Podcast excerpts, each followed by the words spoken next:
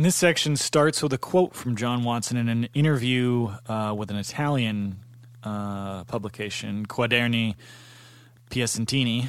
Um, you don't read about them in Newsweek or see them on television. They're too dangerous. They're too dangerous to the system to have information about the kind of work being done at Eldon to be disseminated widely. This is a war we're talking about. There's literally a war going on inside the American factories. This is a violent struggle. Sometimes it is organized and guided, most times it is unorganized and spontaneous. But in the course of this struggle, more American workers have died than in all the four major wars.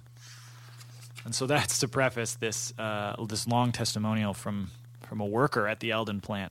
Uh, John Taylor, who was a member of the Motor City Labor League, which was a Marxist Leninist organization. Our steward in Department 75 on the third shift was a man named Frank McKinnon. I got to know him when I was in workman's comp because McKinnon was a witness in a case involving a fight. Chrysler had a policy of firing the aggressor, so the question of who started the fight was important. McKinnon gave me a statement that the worker had started the fight. I found out later he lied to me. This was the kind of steward he was. When I got to be a worker, he refused to write up my safety grievances. A number of us also had grievances relating to pay raises due us because of promotions. We were supposed to get a five cent an hour raise within a week, but it took me six weeks to get mine because the foreman didn't wouldn't do the paperwork. He was trying to save on his own budget, and McKinnon wouldn't write up the grievance about it. That's how things worked at Eldon. My safety grievance typifies the problems in that factory. I worked on what they call a modern grinder. We used to laugh about it because there was nothing modern about it at all. It was ancient. We had to burn off the rough edges of ring gears, which looked like donuts with metal teeth. This part went into the differential. There was a lot of fine dust generated by this grinding. The company put vents on the machines to hold this down, but every shift the, ve- the filters would get clogged. The supervision would never give us the little time needed for someone to come and do some maintenance on them. I requested a mask. I got this thing that didn't look right and asked for the box it came in. I turned out to be for paint and gas fumes and was no help against dust. I ran all this down to McKinnon, but he refused to deal with it. So I called for a department meeting. I organized around him. The union president wouldn't schedule the meeting for more than two weeks because he said that we had one word wrong in our petition. Richardson, the president, was just pissed because he had just taken office, and now, less than two months later, there was dissatisfaction with one of his stewards. Richardson told me straight off he wanted people to cool off because he didn't want angry people in the union hall. That's another indication of the union's attitude. They do not want to deal with angry workers. I started seeing Sims in the cafeteria every morning. This was in early 1969, and he suggested I get on the union bylaws committee. I worked on that for a year with Sims and a guy named J.C. Thomas. We grew up some bylaws that would have made the union as honest and democratic as unions can be in this period. Needless to say, those bylaws were never presented to the membership.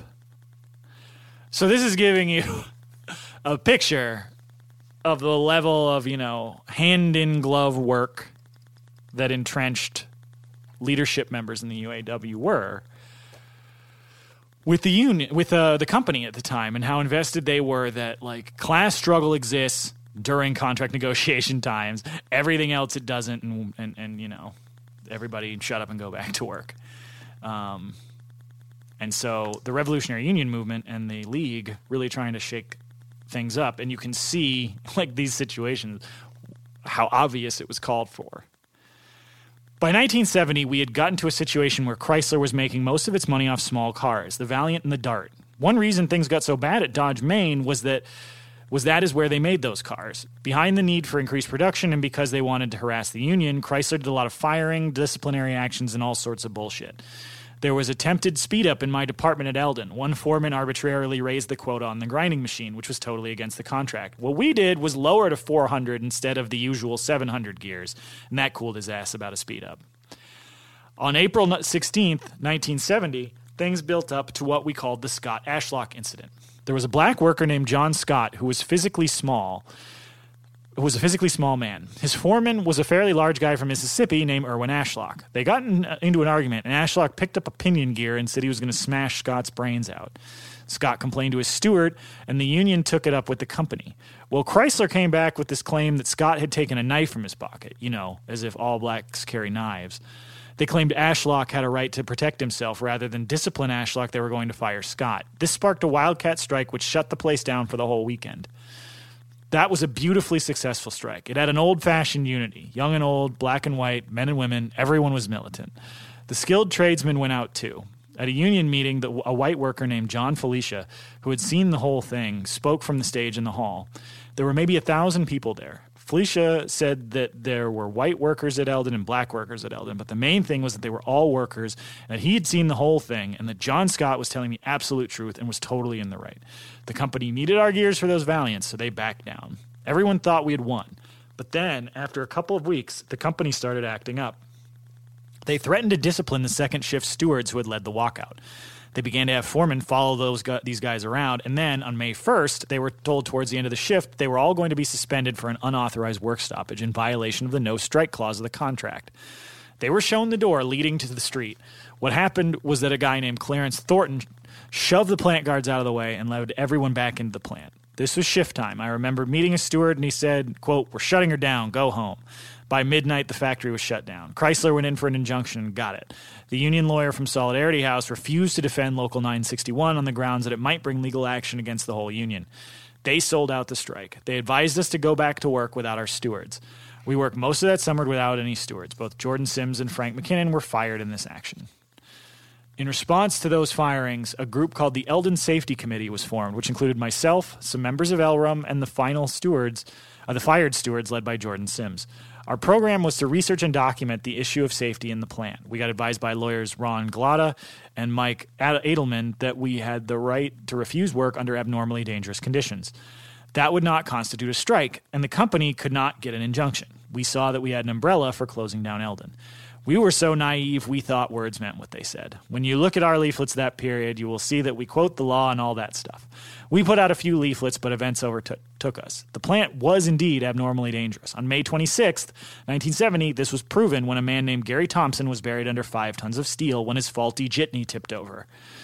We talked about this incident in uh, the first segment that I read uh, back on episode 43.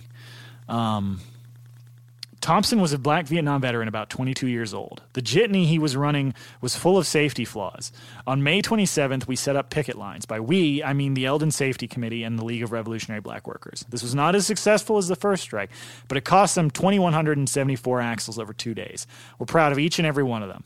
The three Wildcats within a month and a half cost them 22,000 axles during a period when they desperately needed them for their Valiants. Chrysler immediately fired me and three members of the league James Edward, Alonzo Chandler, and Rob McKee.